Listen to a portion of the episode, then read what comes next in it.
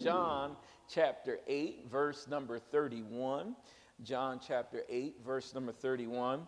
You've already honored Jesus. You don't have to stand again. I do thank God again, though, for my sweet wife tonight. Amen. Let's give her a hand clap. Amen. And amen. And amen. Well, bless you for standing anyway. That's really kind. And my mom is still here with us. Thank God for her. And you, the people of God, give yourselves a hand. It's good to be with you tonight. And uh, I'm excited about what the Lord has to share with us. Uh, let's go to uh, John chapter 8, verse number 31. Now, if you were in church on Sunday, we decreed that July was Freedom Month. Um, and I think it's a wonderful collaboration, uh, yes, with the 4th of July, but as believers, we have something greater than just uh, carnal independence. When you get born again, there is a freedom that comes with that that is incompatible with any other freedom. Amen? And so I want to jump right into this lesson. I said that Sister Cassie quoted the right scripture because she did. If you go to John chapter 8, verse number 31, let's see if we can't find what she just quoted. John 8, verse 31 through 36. It says, Then Jesus said to the Jews who believed him, He said to the Jews that did what, church? Believed him. That's very important, all right? Because freedom only comes in what you believe. You have to believe it. Did you catch that? You got to believe it. Do you know, and, and I'm already ahead of myself, but I'm going to give you this for free. In these 66 books of the Bible, there's enough in one chapter to make you free the rest of your life. Just one chapter. I want you to pick one chapter tonight and just read it. That one chapter will liberate you the rest of your life. The problem cannot be that we don't have enough content. Somebody say, We got to believe it.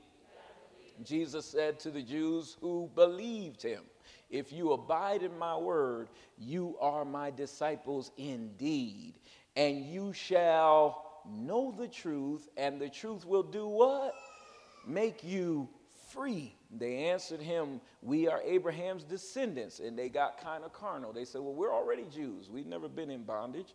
Uh, we are Abraham's descendants. How can you say you will be made free to us? Because we're free people. We're not slaves. And Jesus answered them, verse 34 Most assuredly I say to you, whoever commits sin is a what? Slave to sin. We'll deal with that later. And a slave does not abide in the house forever, but a son abides forever.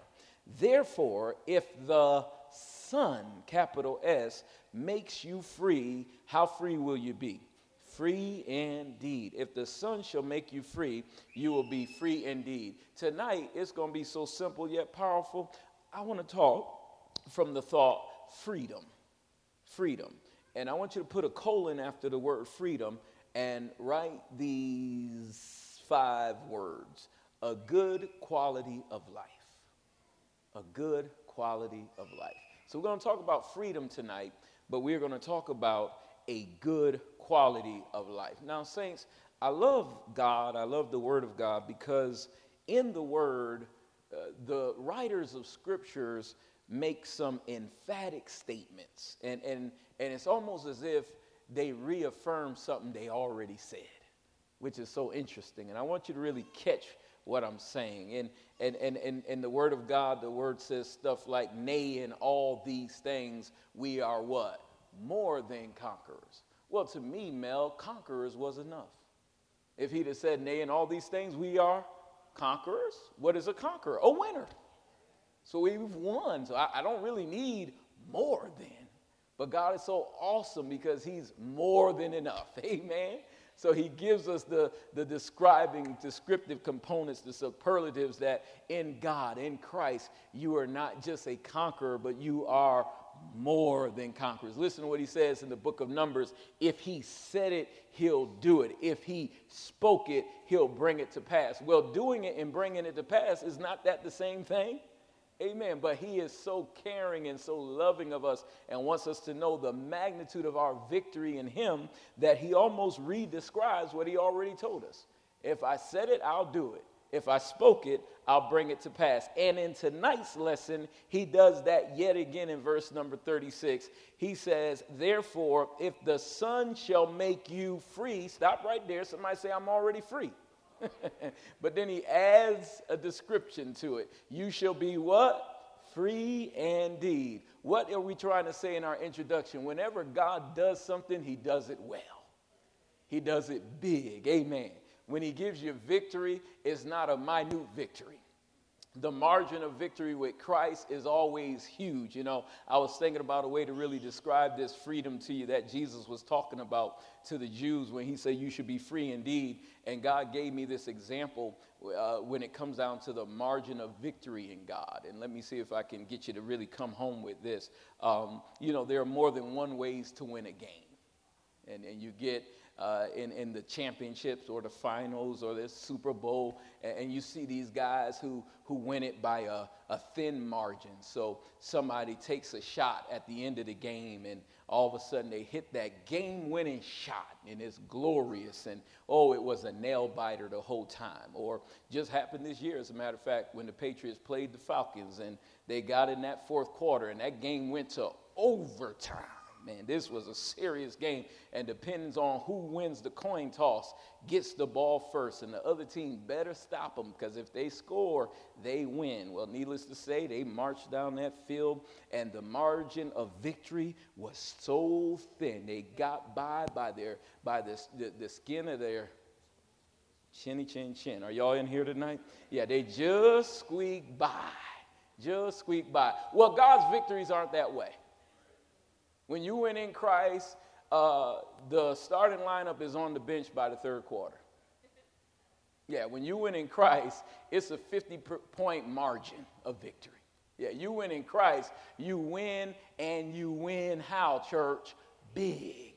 And that's the kind of freedom God wants you to have tonight. He wants you to have big freedom. He don't want you to have freedom on Sunday just when the shouts are going up or when I'm teaching and preaching, but he wants Monday to be a free day as well. Amen. He wants Tuesday to be a day of liberation. Wednesday to be a glorious day. Thursday to be a day up. You can't wait to get to church, but it was a day of freedom. I mean, seven days a week. How many you know we ought to have a good quality of life?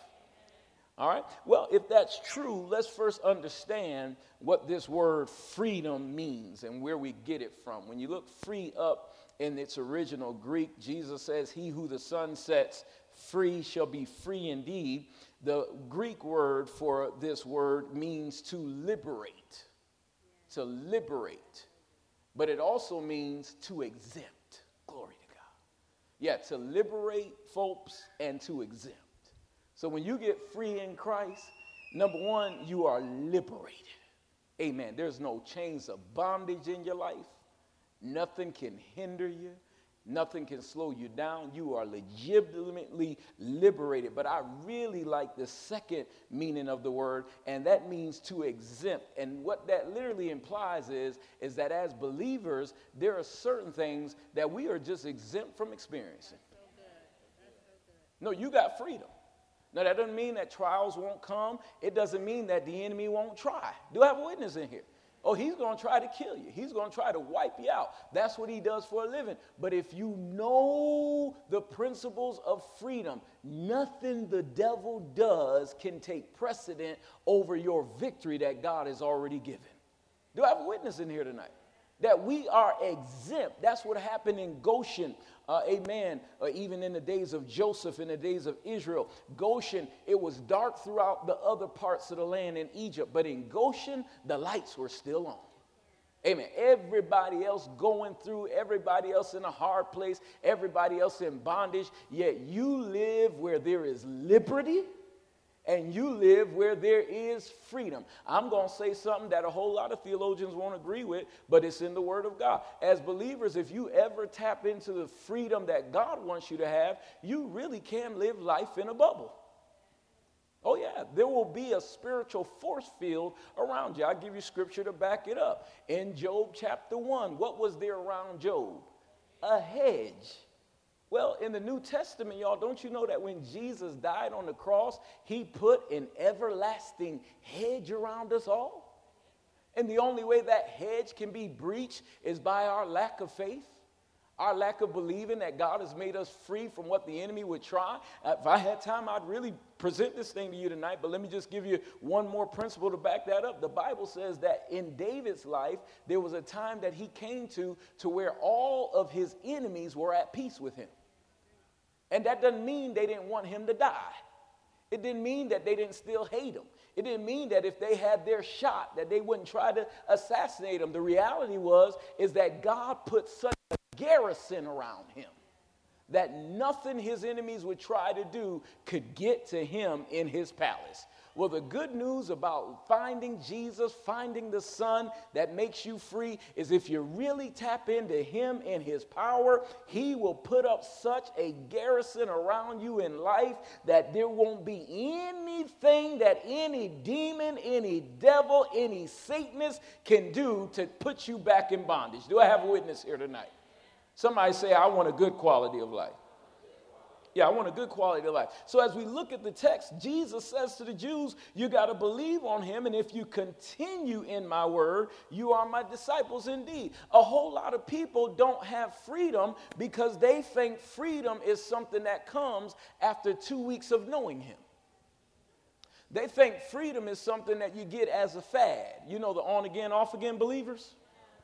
Yeah, something that just occurs. No, you have to believe in him, but then you have to do what? Continue. If you abide in my word, then you are my disciples indeed. If you continue, one of the greatest compliments I ever got at this ministry is something somebody told me a few years ago. They said, You know what I love about you, Pastor Gabe? You are just consistent. I mean, you, you haven't changed anything. You are so consistent. When I leave and come back, guess what you're doing? Saying the same thing that, that you said when I left. You're consistent. Well, it is that consistency that will produce evidence in your life. You don't get big biceps by curling one day. Are y'all, y'all gonna get with me tonight? No, no, no. You don't even lose weight by dieting for a week. And if you do, it's unhealthy. It's not good for you. No, you got to continue continue in this thing. You got to continue, abide in my word. Then that is the indication or the, the symptom, at least, that I know you're a real disciple. I know you're really in the family. Well, freedom comes when you are perpetually practicing the things of God that produce freedom. Somebody say, Amen. Now we're getting ready to move forward in this thing, but I want you to understand this principle, and I really want to introduce it well. So here's another metaphor that I want you to hear. Any entity that has been enslaved for a long period of time will become used to it and settle.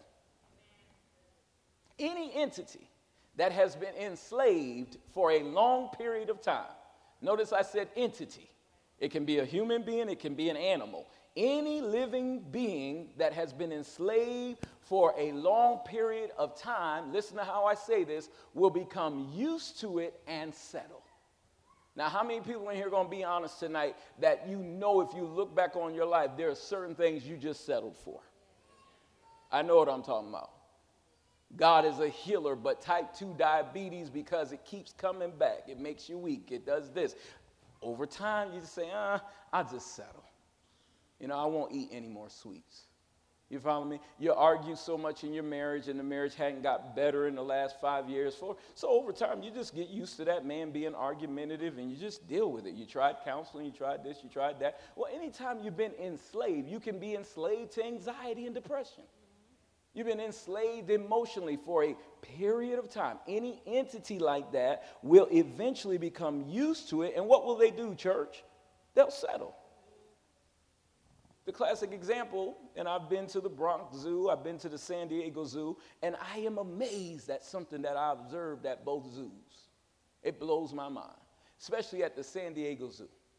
There are beasts in that zoo that have the strength and capacity in their hind legs to jump over that fence. Are y'all gonna catch up with this? They, in fact, some of them don't even have a fence around them and I asked the zookeeper, How in the world are you keeping that lion over there? Well, his perspective was this we dug a trench between that lion and us. And one of the reasons why that lion will never try to get to you, sir, is he knows, or at least thinks in his mind, that if he goes near that trench, he will jump into Never Never Land. They have figured out the psychology of these cats. So as a result, they build this dark hole around them and they get used to that dark hole. And whereas that lion could jump over that easily, it's no wider than me, the first lady, about three feet. He could easily jump over that and have all the lunch he wants. I mean, eat good for days because he has been tamed to stay in a certain circumference. He won't come but so close to it. Are y'all in here tonight? It amazes me. You can even go to the Disney World and you can go to the animal kingdom. Anybody been to the animal kingdom and you go on that little safari ride? Do you realize you come within inches of cheetahs that run 55 miles per hour? Seemed like to me one of them would get some sense and say, and come leap through that little Jeep and again have lunch for days. But they have been trained. In fact, the cheetahs and the other uh, uh, blood eating beast cats that eat uh, uh, and things of that nature. The wildebeest are right down the street, but they still won't leave their area and go take advantage of one of them because they have been trained and enslaved and they have gotten used to where they are. What in the world would make a big 3,000 pound elephant let a 180 pound man tell him to stand up and sit down in a circus? My question for you tonight is how many of you has Satan made a circus out of? kept you in chains, hinders you from a certain quality of life, told you how much money you're to have, told you how much health you're to have, told you whether or not you're to get married. Do I have anybody in here that is tired of the circus act in their life? Just tired of the devil having his free rein? You ought to throw your hands in the air and say, I'm getting free tonight. No more. That's enough, devil. I'm done with your tactics. Somebody shout hallelujah. Yeah. So he'll make a circus out of your life. Big beasts. Think about it, y'all. You, you, you drive over the crocodiles who, who can, with a thousand pound of pressure, snap your neck like that. But they've been trained. The hippopotamus, it's amazing. They will sit, I'm talking about two ton sit in that same river. And oh, as long as you just give me this little area, bring me a few pieces of fish a day, I won't mess with anybody. You have been ensnared by the enemy. But the good news is tonight, amen. And somebody say, not just tonight, some folk got free on Sunday. In fact, if you were here on Sunday, all you're doing tonight is figuring out how to keep your freedom. Somebody shout hallelujah. Amen.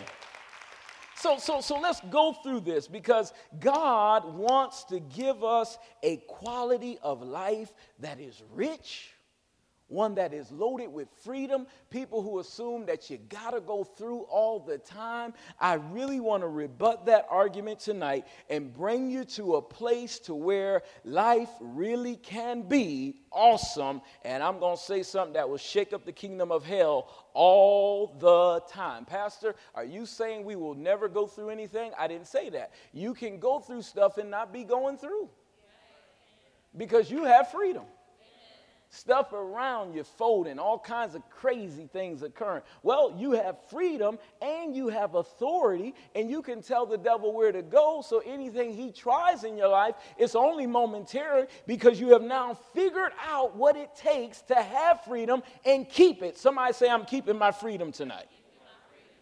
Now, I believe that there is only one thing that leads to freedom, and it's in our text. I just believe that. I don't believe it's a lot. I'm going to show you how to keep freedom via three points later on. But I believe there really is only one ingredient that leads to freedom. Now, that one ingredient, Joe, is rather comprehensive. It's thick, but there's only one ingredient. Let's see if we can't find it in, in, in, Scripture. Back to John chapter 8, verse 31. Jesus said to the Jews which believed on him, If you continue in my word, then you are my disciples indeed. Some Somebody say, I got to continue. But that's not what makes you free. Because did you know you can continue in something and be just as bound as you was last year? They say the definition of insanity is doing the same thing over and over again and expecting yeah, different results. Yeah, you're doing the same thing over and over again, expecting different results. You hadn't changed anything. You know, you're still on again, off again, still figuring out if you're going to follow Jesus all the way, all that kind of stuff. That doesn't lead to any results. All right? It leads to fad living. It's one of the reasons why, and if you stay at this church, you will know you'll have results in your life. But it's one of the reasons why at KCC, I don't follow a bunch of fad type things and, re- and introduce them to you because they're only seasonal. They're fad. Just stick to the one thing that keeps people free. Well, let's see if we can't figure out what that one thing is. It's in verse number 32. And you shall know the, and what will the truth do? Clarice, what does it do? It makes us free. So, what's the only thing that makes people free? Truth. Truth. In fact, you ought to thank God for anybody who ever told you the truth.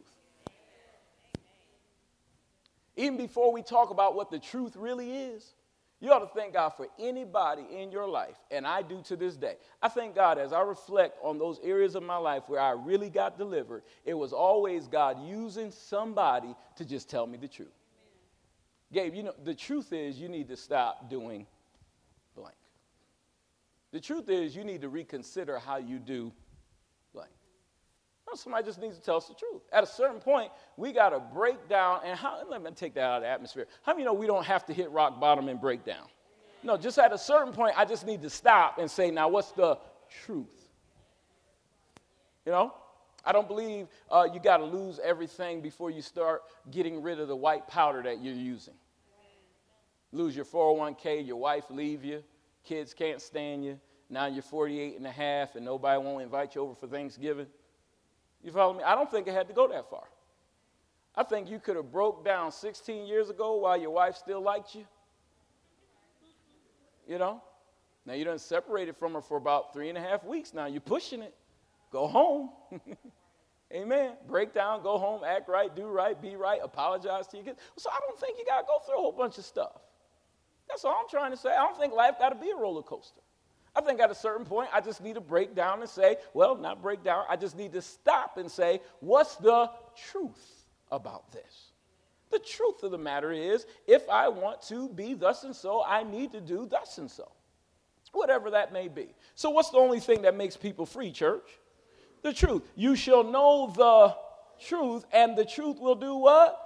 make you free. Now let's stop right there and let's really examine this whole concept of truth. Because if Jesus tells me that truth is the only thing that makes me free, I would ask a follow up question. I would say, well, then what is truth?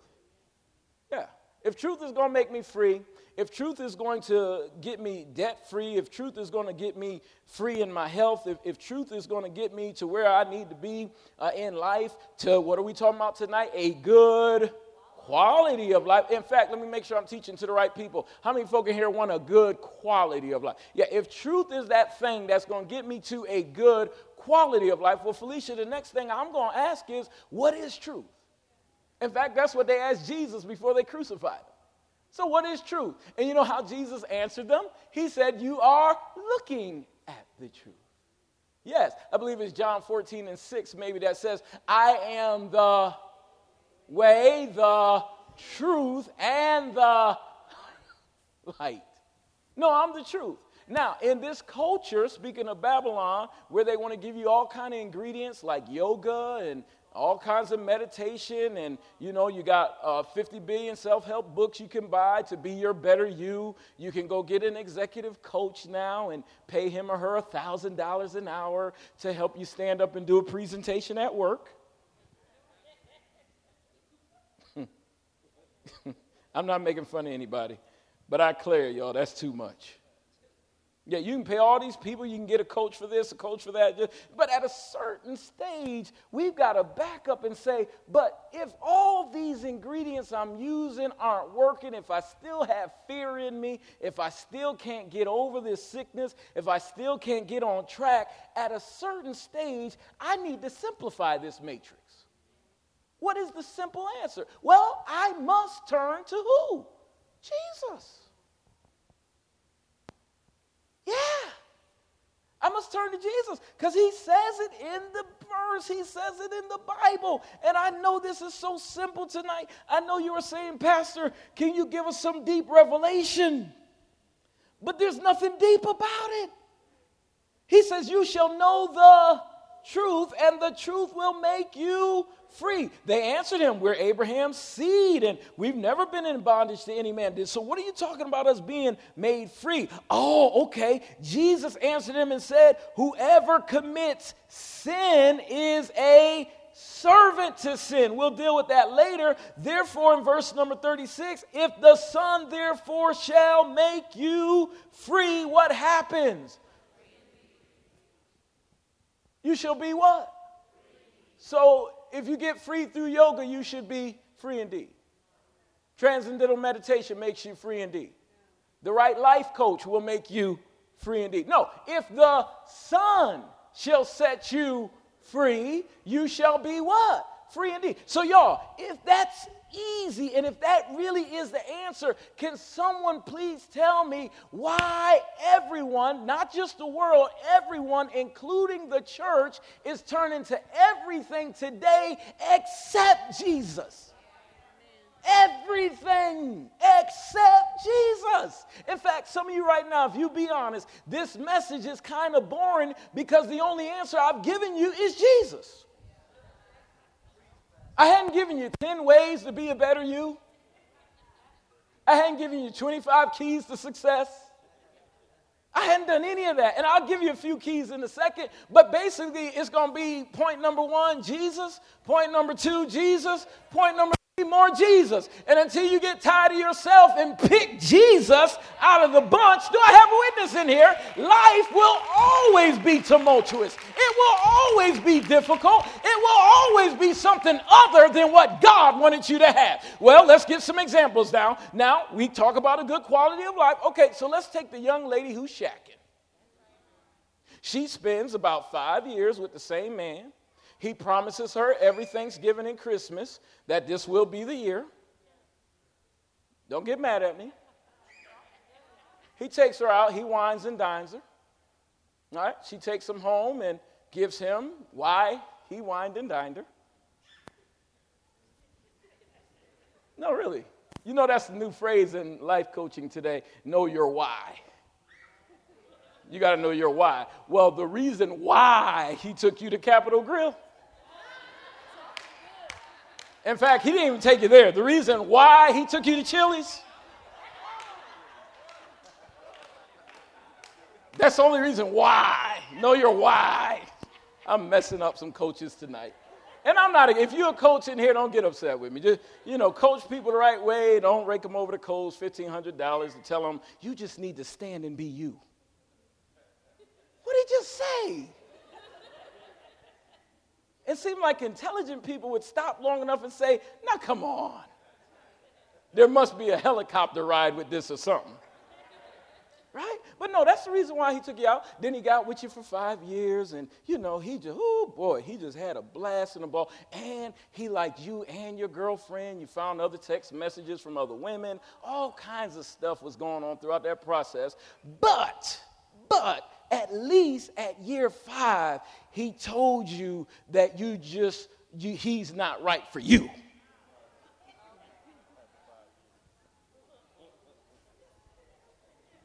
You, now, you're not the problem. At least he pointed the gun on himself and gave you the confidence in knowing that the reason why he took you from 35 to 40 is because he needed to grow up and he now needs to release you to somebody better. Well, that's not a good quality of life. That's a horrible quality of life. You know? You spend all them years wasting time. I'm to teach this freedom thing tonight. You spend all that time just whew, wasting time, just figuring it out, just, just figuring out whether or not you're to obey the Lord. You know, throughout that time period, you had a good grandmother mother that kept trying to tell you, now, baby, you know, he ain't to marry you now. You know, you came and heard Pastor Gabe preaching, got offended because he talked about what you're in. Right? Instead of saying, Pastor, teach me how to get out of this mess. You know, got offended, right? Okay, you, you, that's not a good. We could use so many other examples, y'all. But do you see how Satan just robs people?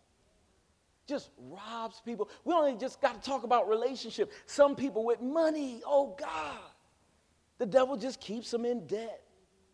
Because after all, the, the, the, the, the borrower is a servant or a slave, you use the right word, is a slave to the lender. So soon as you're about to get back on your feet, the enemy tricks you and tells you you got to have the iPhone 19 and a half. Because after all, the other phone only makes calls. and sends text messages and goes on the internet. Now you need something that can be a drone that can fly over buildings. Because after all, you have a bunch of drones at home that you hook your phone up to and you take pictures over buildings all the time. Y'all getting upset with me tonight. You know, good and well, you ain't know how to fly a drone, but you, you know, you got all this, this extracurricular stuff that, you know. Yeah, enemy tricks you. Cell phone bills as much as a car payment and getting on the CATS bus talking to people. No, you can talk to people. I mean, at least you can talk to people. You can talk to people. Don't get upset with me. And don't look at me like that. I'm serious. Amen. At a certain stage, you got to break down and say, What am I doing? You know, some of you, you're, oh, this is going to really hit home. You, you know, you come over here and you hear Pastor Gabe tell you the truth. I heard somebody tell me one time, you know, I just love you because when I want to get right, I come to KCC. So what do you want to do the other weeks? Be wrong? Then you go to somebody's filth, flower and filth revival where they bring in some prophetess. And she says, God, God, I just hear God, God saying that you just God says you just need to go back to where you just came from and you got. And then you go up there, ooh, what a revelation. Yeah. And she didn't tell you anything new. In fact, she just told you something to mess up your life, you know? Now you're spooky. Because, see, when they prophesy to you, most of the time at those kinds of functions, they never give you specifics. It's, it's always something vague. I see the color black, and, you know, I'm just, I just wonder if that blackness is that cloud. And then you leave in fear, and you just know your head's going to fall off when you get in the car. And I mean, all this kind of mess. Just, just mess. I know what I'm talking about. I used to play at some of those things years ago. Never again. Oh, God, 20 years ago. Ooh, they be up there shouting, woo! And the person shouting, you know good doggone well you shacking. Now, how God gonna bless you? No, the only thing God's saying to you is come out from among them, be ye separate and holy. Say Saith Lord, God most certainly ain't getting ready to bless you.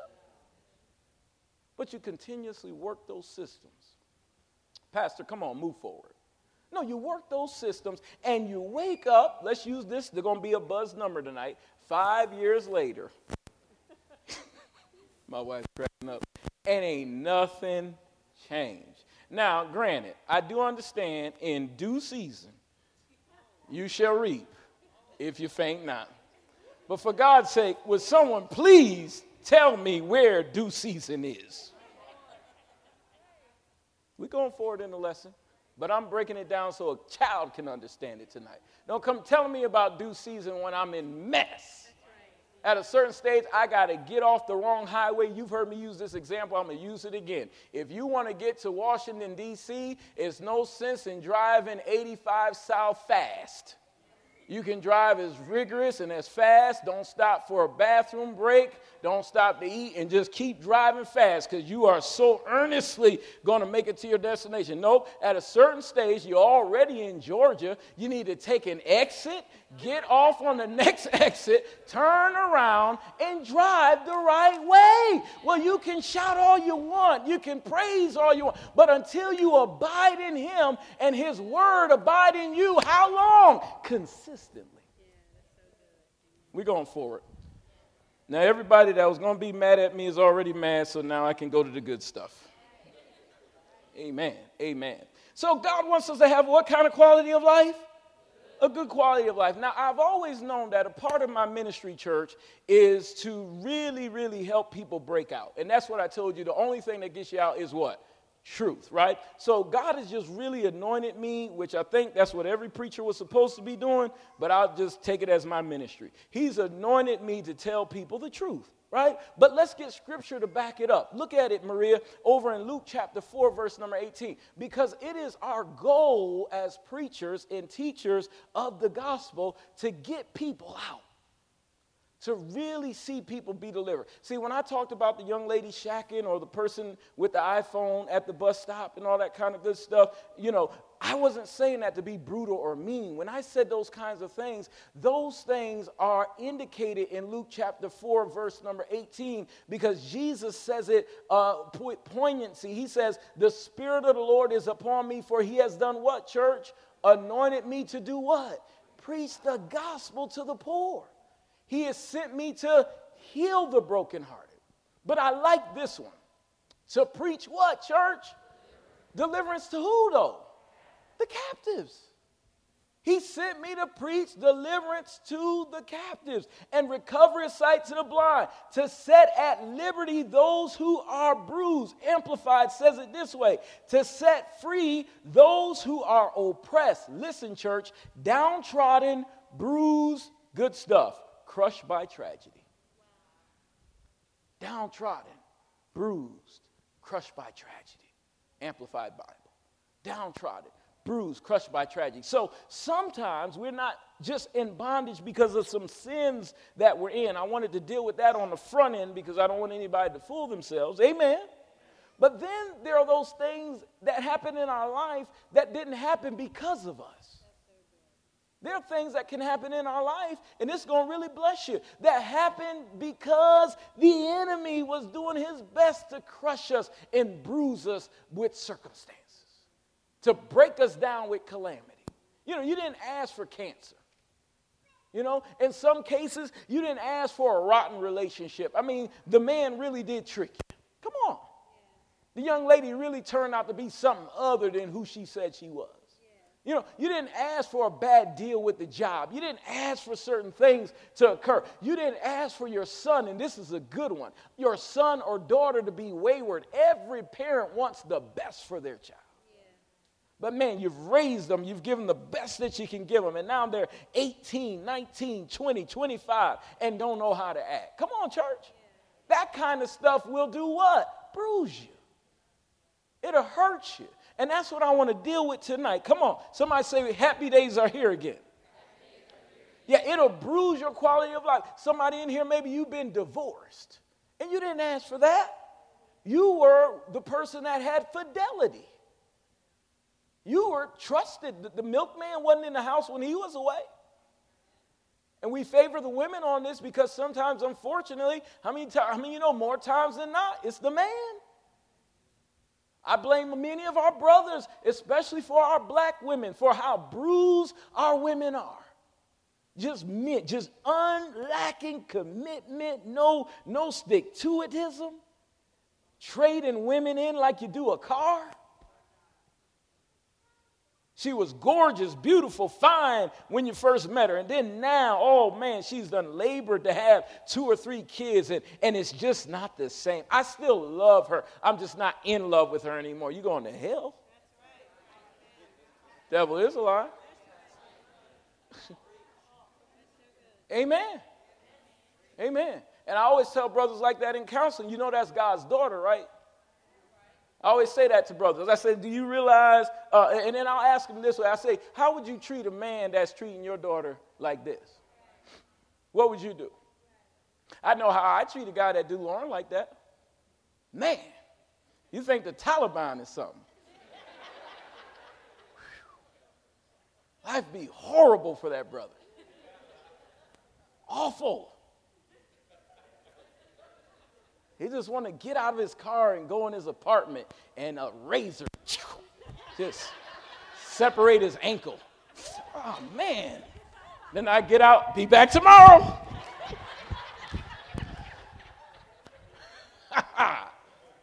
and then I come in here, that'll be on a Thursday around 545. Come on, turn to your Bible. Glad to have y'all here tonight. Same suit. Come on, get your word out. Let's study the word tonight. And I'd preach on thou shalt not kill. Because after all, I didn't kill him. He just doesn't have a calf muscle anymore. Amen. Yeah, how so so so treating God's women any kind of way. Some of y'all like that. Yeah. And I know it's not always the men, but I'm just telling you, y'all, especially in our community, just rolled over, just treated like trash. Well, that's what I want to talk about because that kind of stuff will make you downtrodden, bruised, crushed, broken down with calamity bruised, crushed, broken down with calamity. So I really want to move through this thing. And, and I wrote this down, and you might want to write it down too because it will bless you. Sometimes life circumstances, listen to how I say it, things that have happened or didn't happen could leave a person in bondage. Either things that have happened or things that you were hoping for that didn't happen, mom, can leave a person in bondage. Didn't ask for it. You know, when, when you were brought up in a home, and now I'm going to be real compassionate. No, no laughing here. I'm not trying to be funny. But you were brought up in a home, and man, people mistreated you as a child. Yeah. You know, I look at these kids in this room, my, my, my little boys over here. You know, oh, what in the world does Stephen have to do with somebody just mistreating him? He didn't have anything to do with that. But kids come up like that all the time hurt, harmed, all kinds of things. Things that have happened to you or things that did not happen. And then all of a sudden, now we're getting into good areas, and that's why we have counseling, and that's why we have deliverance ministry. But then you come up and you're questioning your sexuality, or you're battling thoughts, or you're trying to figure out why you have certain tendencies a certain way because of things that have happened or things that did not happen that you wish would have happened. You see, every child wants to grow up having a loving dad, a loving mom. This is why married couples, you ought to fight to keep your marriage when you can. Amen. Every boy needs his father. It's good for those of us who can be good surrogates or stands in the gap. God knows how to do that. He'll be a father, father to the fatherless. But see, when that boy hits 13 and 14 and he's uh, getting his identity development, you know, he's getting some hair on his chin. Well, he needs a dad with a clipper to show him how to do that. Right? That young lady needs to be affirmed by her father. Right? So many of you in this room tonight, you may not have had some of those things. And I don't want to be lofty with my teaching. I don't want to be arrogant with my teaching tonight. I really want to bring it down to a level to where anybody, no matter what you've come from or come through, somebody say amen, you will know tonight that you can be free from it eternally. Now, first things first, you have to repent. Now, I'm not talking about the things that have happened to you, but I'm talking about the things that we did that we know we shouldn't have been doing. Because what's the only thing that makes us free? Truth. So I have to repent. What is repenting? If you were here on Sunday, I told you repenting is different from asking for forgiveness alone. Asking for forgiveness is fine. Gabe Jr. asks for forgiveness all the time, and he'll go do the same thing he just asked for forgiveness on. All right? Repenting is a turning. It's a turning. It's, I don't want that anymore. For that young lady that's been in the five year relationship and the guy's taking advantage of her and all that kind of good stuff. Nope, I repent. No, thank you. I don't want it anymore. Well, Pastor, where am I going to live? Well, there's a person that's not ready to repent yet. Because when the house is on fire, do you ever say, Where am I going to go? No, when the house is on fire, what do you do next? I don't know where I'm going tonight, but I'm going somewhere. I'm getting out. If I got to sleep in that parking lot, no one has to know my story. I'm getting out of this house. I'll call that good church in the morning, Kingdom Christian Church. They'll put me up in a hotel. When I tell them I got out from my boyfriend, oh yeah, Sister Lori make sure I get somewhere to stay. Sure will. They ain't gonna leave me out here on the street and I'm turning from some sin and I don't want to shack anymore. So the first thing I got to do is do what? Get out. If I want to be free, he who the Son sets free is free indeed. I got to acknowledge the truth about this situation and refuse to participate another day. I believe a lot of people who have been indicted and great government indictments and all kinds of things, I believe God gave them a season and a window to get out. I do. Before things ever got bad, before things ever went south, I believe there was a grace. I believe the Holy Spirit of God sent prophets, all kinds of things to tell them, all right, don't do anything else now. Come out of that. Get out of that. But I believe they ignored it. And how many know when God is trying to get us free tonight, we cannot ignore. And see, God's pulling me a different way, y'all. This wasn't in my notes, so this is for somebody. God trying to get you free tonight, you cannot ignore the day that you, which means that tomorrow may not be the day you can hear him. It doesn't mean that he stopped talking, but the Bible says your conscience is seared with a hot iron. You can go so far out there to where you don't know which way is up. so that's why the day that you hear my voice, harden not my, your heart. Come on, let's go through this thing. There are three primary domains by which freedom can be obtained. Free, three primary domains by which freedom can be obtained. All right? Three primary domains. Number one, everybody say spiritual. Number two, please say emotional. And number three, please say physical. All right, spiritual, emotional, and physical. Now, also under that caption, write this. That also means that there are three areas by which a person can be bound. So if there are three areas where a person can be free, there must be three areas, three areas, church, where a person can be bound. What are those three areas? You guessed it spiritual, emotional, and physical. If you can be three, free in those three areas, you can be bound in those three areas, which means you have to know the truth concerning those three areas. Go to a, a, classic scripture that people use when we talk about prosperity and freedom. Go to 3 John chapter 1 verse number 2. 3 John chapter 1 verse number 2. This is so good. What's the only thing that makes you free? Truth. Truth is the only thing that makes us free. Yet, ignorance is one of the biggest rebuttals of truth. If truth makes you free, it is ignorance that rebuts truth. Because it's only the truth that you know that makes you free. You shall know the truth, and the truth shall make you free. I'm going to get to that scripture. But you shall do what, church? Know the truth, and the truth shall make you free. I believe it's Hosea 4 and 6. Don't turn there. But my people are what because of a lack of knowledge? Destroyed. They're destroyed, Sandra and Demond, because of something they didn't know. Something they didn't know. They, they didn't know it was killing them. They didn't know. You hear those horror stories about factories or, or buildings that had mold in it, or, or, or, people were working with asbestos or something like that. And they were just trying to make an honest living all their life. They didn't know that stuff was getting in their lungs, growing tumors and all kinds of stuff, right? So, what you don't know can hurt you, kill you. You're dead on, right? But let's look at the truth freedom or the truth prosperity connection. If you're still with me, shout hallelujah. Come on, just three quick verses. Beloved, I wish above how many things? Which also means I wish and all things that you may do what? Prosper and be in health, even as thy soul prospers. Now, would you agree that the next verses following this verse must have something to do with me prospering? All right, well, let's look at it. Verse number three. For I greatly rejoiced when the brethren came and testified of the truth. What did they testify? Of the truth that is in thee, even as you consistently. Glory to God. No, you got to consistently walk in truth. And as you consistently walk in truth, it automatically leads to the prosperity, same word, freedom of God in your life. All right, look at the next verse, verse number four. I have no greater joy, this is God talking through John, than to hear that my children walk in. Are y'all getting this? So you shall know the truth, and the truth shall make you but there's no greater joy than to hear that my children walk in truth. I'm going to tell you something because John most certainly would have been speaking to the elders and almost like a pastor. I get no greater joy than to hear about God's people getting victory because of the truth they've been walking in.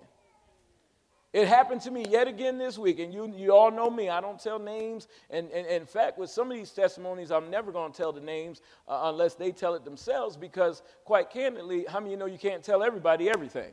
Are you in here, church? Right? Well, last week, one of my, one of my families, and y'all, the church ain't but so big. But one of my families, you talk about increase, abundance, and overflow. Man, they called me, they showed me the letter of over $20,000 that they came into.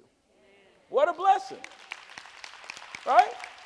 Then this week, you know, one of, one of our folks with the interview they've been waiting on, I get the text message, I got the call. Right? Okay? All right, but but but but if that wasn't enough, I'm getting ready to leave and come back and get ready to come to Charlotte, and I get an email in my inbox, and all I see is God did it. God did it. And I start reading down the email, and oh, Pastor, you've been great. We love you. And First Lady, you've been such an encourager. You decreed it with us. You stood in agreement with us. You did da da da da da da. And I'm here to tell you, God did it. They showed me the letter. I'm talking about proof, bank check, $40,000. Watch this. Some money that had been held up that belonged to them.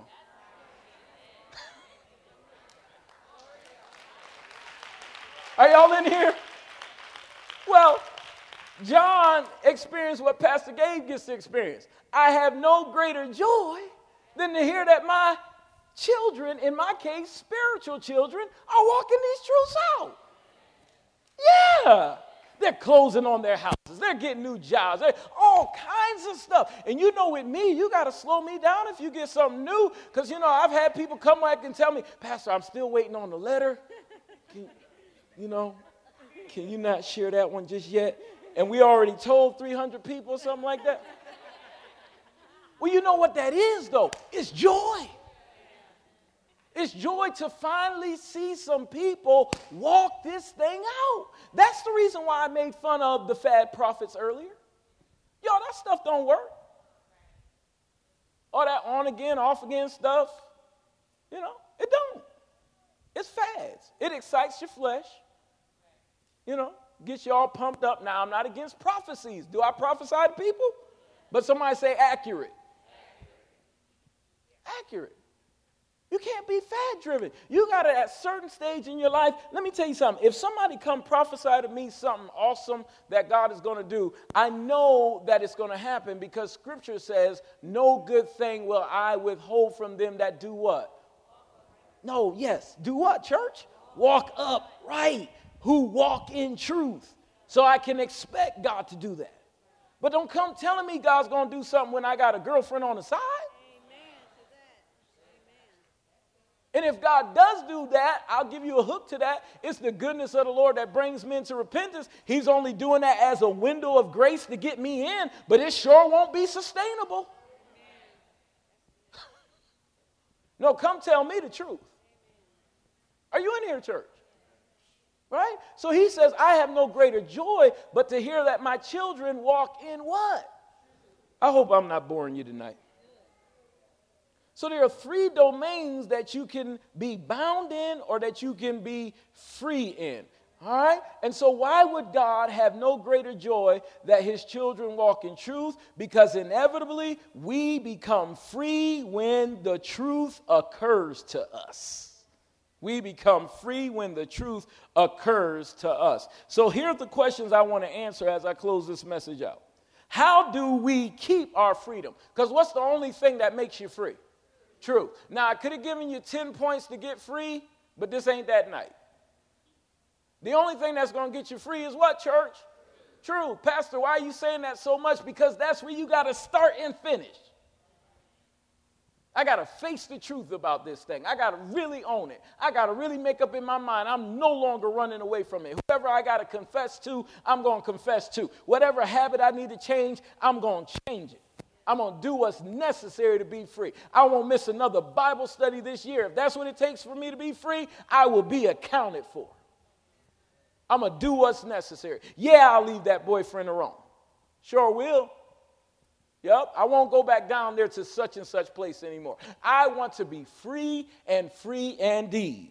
So the question now becomes 20 minutes or less how do I keep my freedom? Now, these are some great points, and we're going to stop here. Number one, a frame of reference on what freedom looks like a frame of reference on what freedom looks like. Go to one of my favorite passages, Psalm 37 37. No, you need models and examples of what freedom looks like. One of the greatest marketing tools for the Dave Ramsey, um, if you will, product is that he has all these people on commercials shouting, What?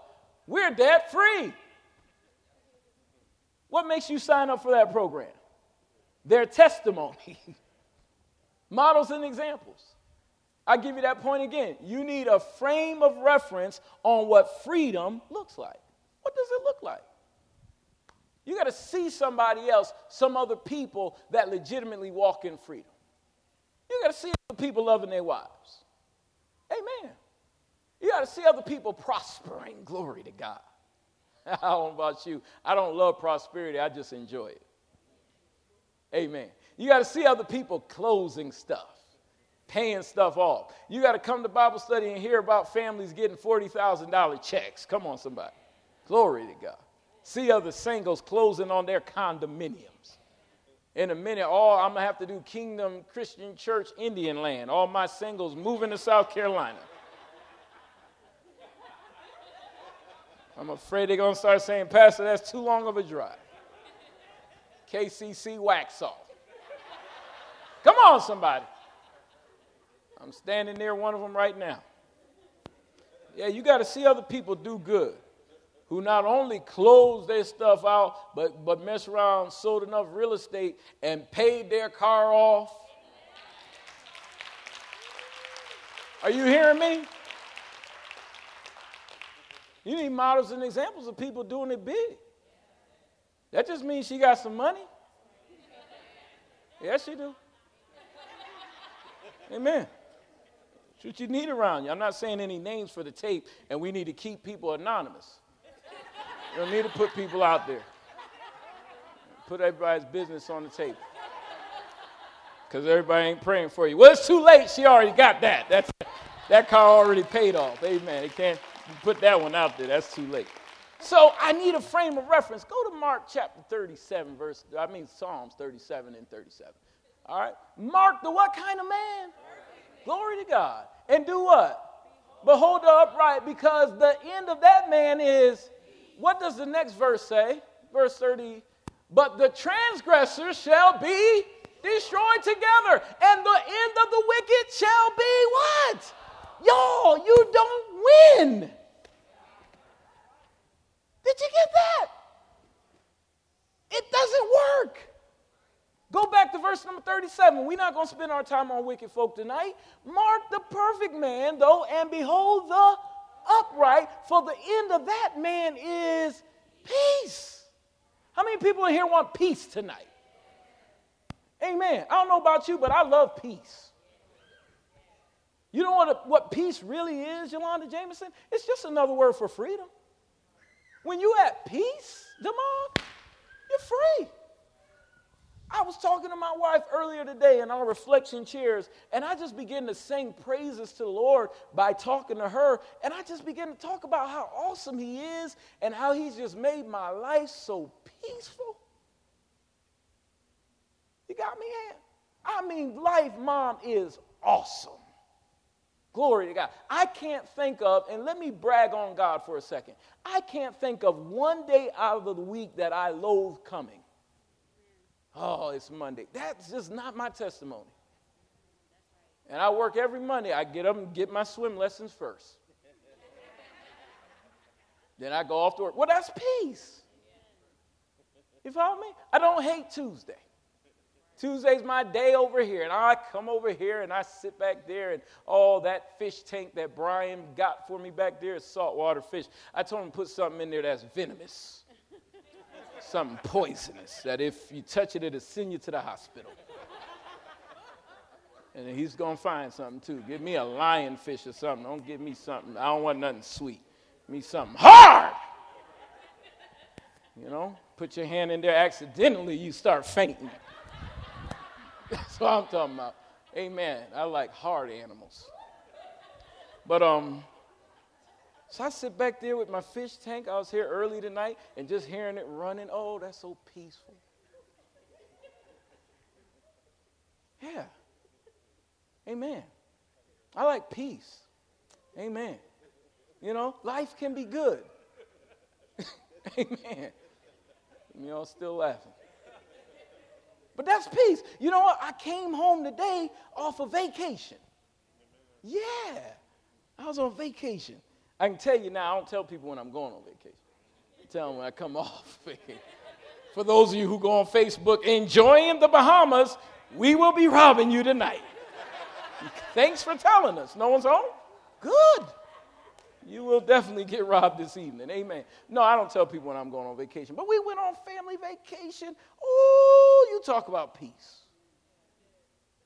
And it was so awesome. And I'm going to get to the second point, but you got to mark the perfect man and behold up right now. Now, you know, I'm, I'm not exalting myself, but not, you looking at you looking at a man of peace. oh, yeah.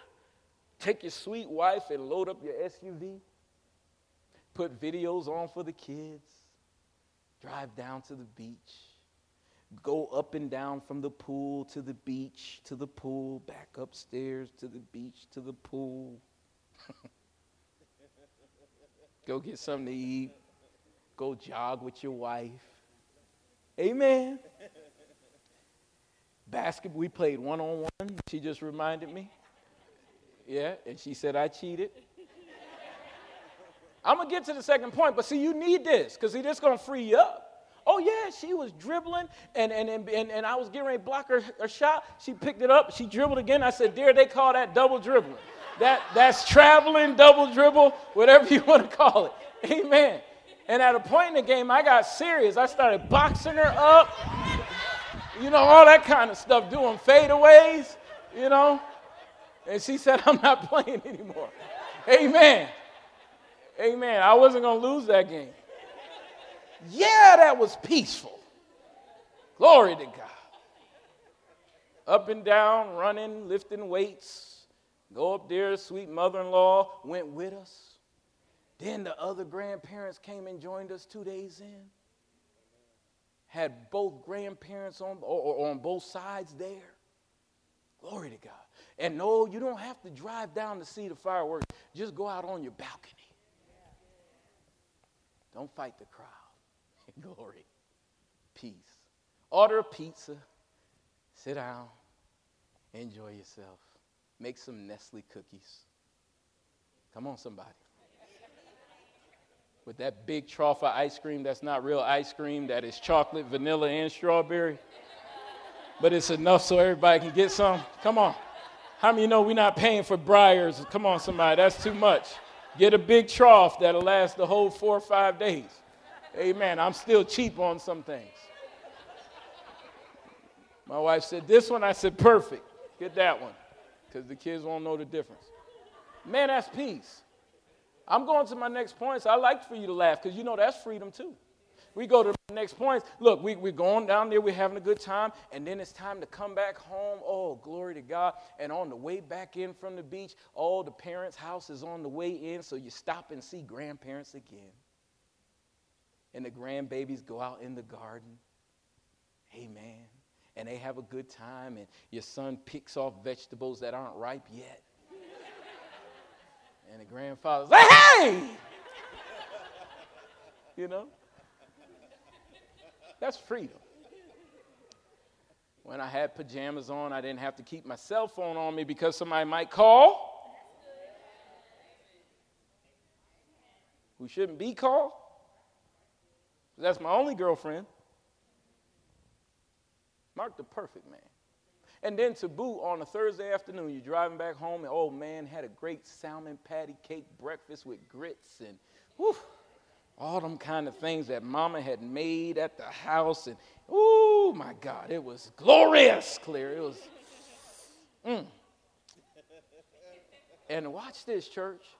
Then come home and unload spend time with the kids. And, and, and, and, and this going to bless you.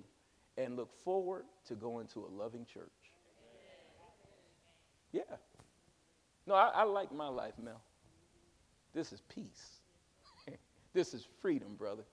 I, I, I wouldn't trade this tree for anything. See the good, kind people of God that come out for Bible study. Life is great. Amen. That's what God wants you to have. Mark the perfect man. and then I, I reversed it on my, my mother in law, my mom, and my dad. You know how uh, the, the older saints would usually give you money, give money to the kids and stuff, and our parents aren't that old, but I, I reversed it. And, and we were sitting out eating. I think we went out to McAlister's one night or something like that because it's good food and it's fast. So um, we were sitting there, and um, they were all sitting there, and I took about $3 out of my wallet, and I said, Everybody get something. And I just handed them all a dollar. I said, You guys get, get a sundae or something. You, you know, everybody gets something. That's freedom. That's peace. And we've been out on the beach and on, on the sands, and it was just so wonderful. And, and I thought I had met my max. And when I thought I couldn't get any darker, McAlister has all those mirrors. I looked, I said, Wow! Man! But because I'm free in my complexion. It didn't bother me. I like being dark. Amen. That's freedom. That's peace. Amen, amen, amen. I don't want to offend anybody else who's struggling with their complexion, but seriously, I, I like my complexion. I got darker and I just loved it. Amen. Praise God. No, you need a frame of reference. Pastor, now you done spent 12 minutes on that because you need that. You need something to shoot for. Oh, I didn't stop with the three dollars before we left, and I, I, got my mom's and you know I got hers, but I gave all all of the grandparents. I said, no, here's the real offering. I pulled out the hundred dollar bills. You know, you've been so good to us all our life. Glory. Yes. Now, let me give to somebody that blessed me to have peace. Got me to where I am. Are you in here, church? It was glorious. My dad pulled out the 1967 Chevrolet that my oldest brother came home from the hospital in. You see, life don't have to be strife. You don't got to be going through all the time. Amen. You can like your marriage, you can love your wife, you can love your husband. That's freedom. And the devil wants to veil it, y'all. I hope I'm doing okay. But he wants to veil it and make life so tipsy turvy, always going through, always a product of Babylon. Always something hard and something difficult. But tonight, you ought to find you, and if it's not me, that's okay. Find you, though, an example of somebody somewhere that you're trying to be like when you grow up that you say to yourself, now, doggone it, whatever, come on, get your soap out. Lord, whatever you're doing, some of y'all know something about that example. Whatever you're doing in them, do it in me too. Scrub the whole body. Amen. That's peace. That's peace. You would haven't been here to understand that one. I'll explain it another day. Write this in your notes. It's hard to achieve something that you've never seen. It's hard to achieve something that you've never seen. Each inventor has at least seen or heard of other great inventors. Even if it's something original that they're doing, they've at least seen or heard of somebody else that did something great. It's hard to achieve something that you've not seen. That's why you can't run with people that's destitute of freedom. You can't run with people that's destitute of joy. Glory to God. You can't hang out with folk who ain't going nowhere to half do stuff. Come on, church. Get around some people that got faith and the evidence. You know why I preach so hard? What I preach, because what I preach, and this may sound arrogant, but you can take it however you want. What I preach, I got the fruit of it. Glory to God. I don't counsel anybody on anything that I don't do. If I tell them to bless their wife, you know what I do that night? Go bless mine. Come on. What's your posture in this thing? Somebody say models and examples. All right, we got to close this thing. Number two, how do we keep our freedom? A constant reminder of God's truth in the matter. A constant reminder of God's truth in the matter. The Word of God is the truth that should usurp any current fact in your life. Did you catch that? The Word of God is the truth that should usurp any current fact in your life. I know that twists up your mind. The fact is, you may have a cancerous tumor, but what's the truth? By his stripes, you were healed. Fact is, you may have a lot of debt right now, but what is the truth? You are the lender and not the borrower. The Word of God, constantly, constantly, I give it to you again, constant reminder of God's truth in the matter. The Word of God, it usurps every current fact in your life. You're single and you want to get married. What's God's word on it? He that findeth a wife findeth a good thing. Therefore, marriage must be a good thing. So I tell you what I'm going to do. I'm going to stay with the Lord until I get married if that's my desire.